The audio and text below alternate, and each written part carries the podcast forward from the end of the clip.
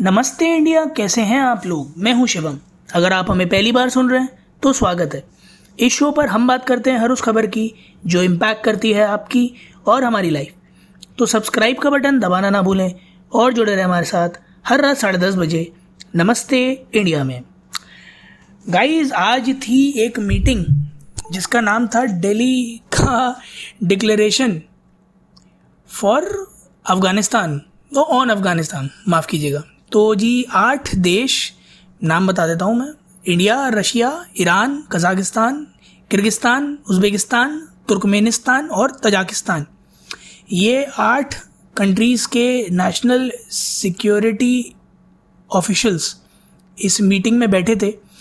Discuss करने के लिए अफ़गानिस्तान की करंट पॉलिटिकल स्टेट और उसके जो रेपोकशंस आ सकते हैं in the near future threats के मामले में टेररिज्म के मामले में, या फिर उस कंट्री की पीस किस तरह से पर हो सकती है after Taliban take over Afghanistan so उस चीज़ को डिस्कस करने के लिए ये बैठे थे और बड़ा ही एक क्लियर कट मैसेज एक बड़ा फर्म अश्योरेंस जो निकल कर आया है, वो ये है कि हम किसी भी तरह के टेररिज्म से कॉम्बैट करने के लिए तैयार हैं।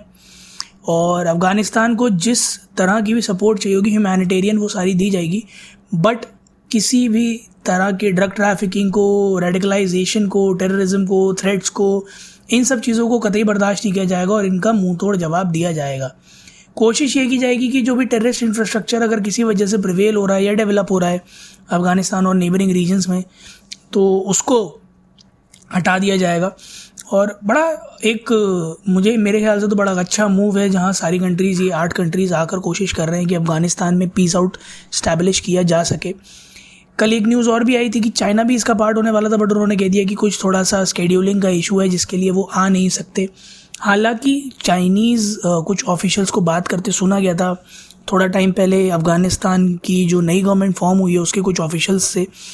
तो मेरे ख्याल में एक दूसरी तरह का राउट पकड़ने की कोशिश कर रहा है चाइना अगेंस्ट द वर्ल्ड मेरे ख्याल आई थिंक क्योंकि ऐसे इस तरह से मीटिंग अटेंड ना करना अलग से ऑफिशियल से मिलना डिस्कशंस करना और आ, सुना ये भी गया था कि पाकिस्तान से भी कुछ ऑफिशियल्स ने आ, उस डिस्कशन में पार्ट लिया था। तो मेरे ख्याल में कुछ ना कुछ खिचड़ी तो पक रही है जल्दी पता चल जाएगा जो भी खिचड़ी पक रही है उस बारे में। बहरहाल आज की जो ये मीटिंग थी उसमें जितने भी नेशनल सिक्योरिटी एजेंट्स थे इन आठ कंट्रीज़ के वो मिले। हमारी तरफ़ से अजीत दोवल जी बैठे हुए थे। उन्होंने बात करी और उन्होंने अपना जो बहुत ही डीप कंसर्न है, वो एक्सप्रेस किया। अफगान पीपल के प्रति वहाँ पर जो सोशो इकोनॉमिक कंडीशन डिटेरेट हो रही हैं, जो ह्यूमैनिटेरियन सिचुएशन डिटेरेट हो रही है, उसके बारे में और कहा है कि बहुत जल्द से जल्द वहाँ पर एड प्रोवाइड किया जाएगा।